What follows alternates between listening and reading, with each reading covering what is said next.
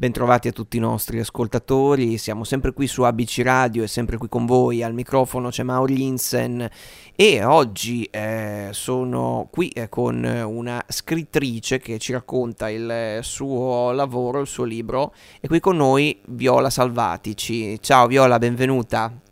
Ciao, ciao, grazie mille per questa opportunità per essere qua oggi.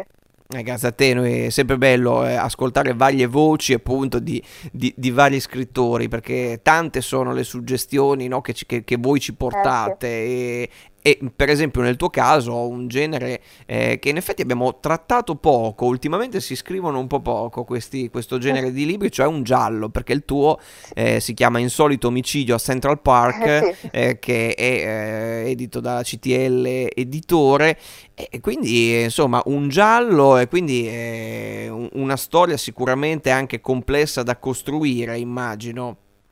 No, sì, sì, è stato un po' difficile soprattutto andare a conciliare tutti gli avvenimenti, ecco, avere anche mentalmente la mappa degli spostamenti dei personaggi, anche perché appunto dal titolo si capisce, l'ho ambientato a New York, il delitto avviene in Central Park, appunto in questo parco enorme per di più e tutto ruota attorno a questo, ecco ed è uno schema appunto come dicevamo eh, t- tanto classico quanto complicato no? perché il, sì. il cosiddetto who done it no? appunto chi, chi, è stato no? il, il, capire eh, il dipanare insomma la matassa del, sì. del, delitto e capire chi è stato e, immagino dimmi se poi è così che Ma tu abbia anche dei riferimenti no? che è stato anche nella, nella, nella stesura insomma Certo, io leggo tantissime opere gialle, ho letto principalmente eh, Arthur Conan Doyle, quindi i romanzi e i racconti di Sherlock Holmes a cui mi sono inizialmente ispirata e poi Agatha Christie, Michel Bussy, quindi mh, mm, ho letto un po' prima di scrivere, ecco. Come è giusto fare, peraltro, come sempre buona regola eh, sì.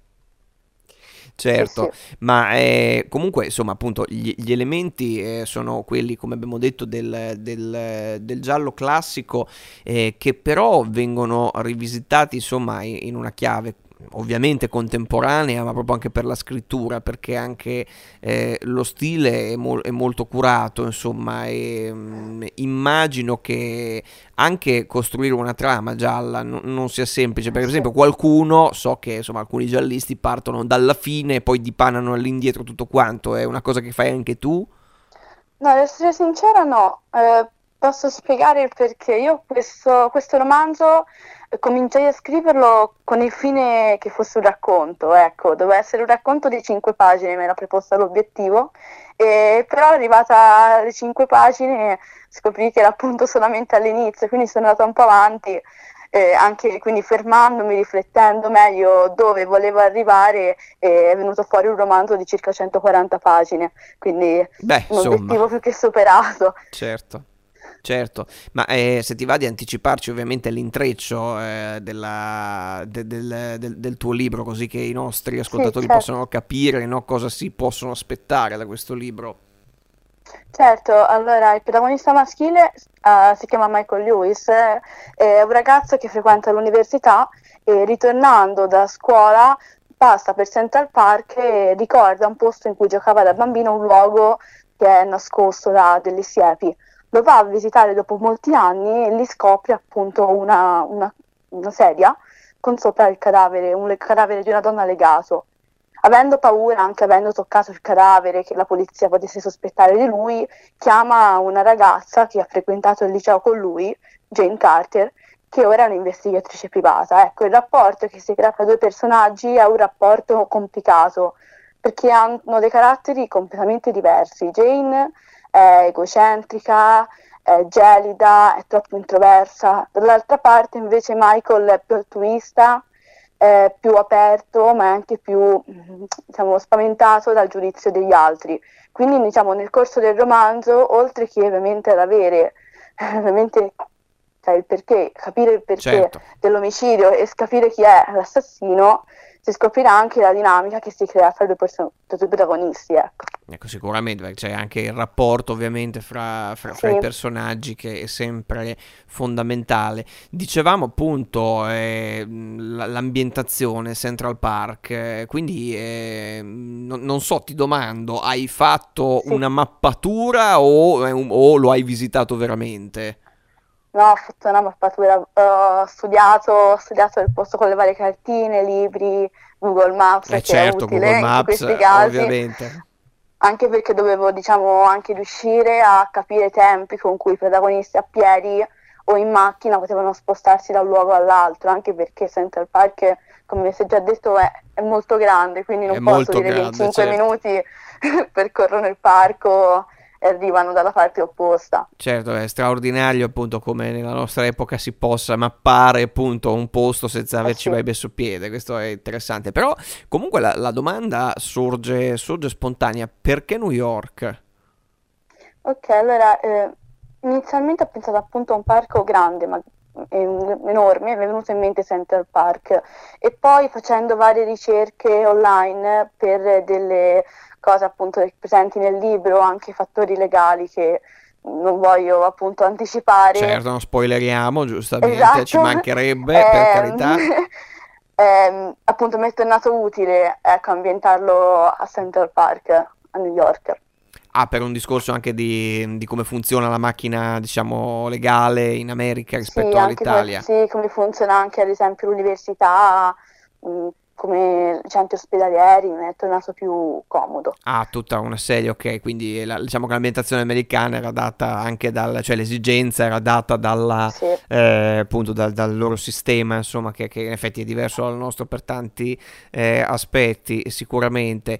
E, e poi, appunto, dicevamo le- i personaggi, perché i personaggi sono molto forti, comunque sono molto sì. caratterizzati e, e quindi anche lì viene, eh, viene spontaneo domandarti mh, insomma, da dove vengono queste caratterizzazioni. Ok, no, sì, come la protagonista femminile non posso non nascondere di essermi ispirata almeno in parte a Sherlock Holmes, ecco. Era Ah, un periodo in cui ero, un grande appas- ero una grande appassionata di Sherlock, della BBC, la serie TV, e quindi diciamo che mi sono fatta un po' prendere anche dal carattere della serie. Ovviamente poi ci ho messo del mio in tutte, in tutti e due i personaggi, ci sono anche dei caratteri miei.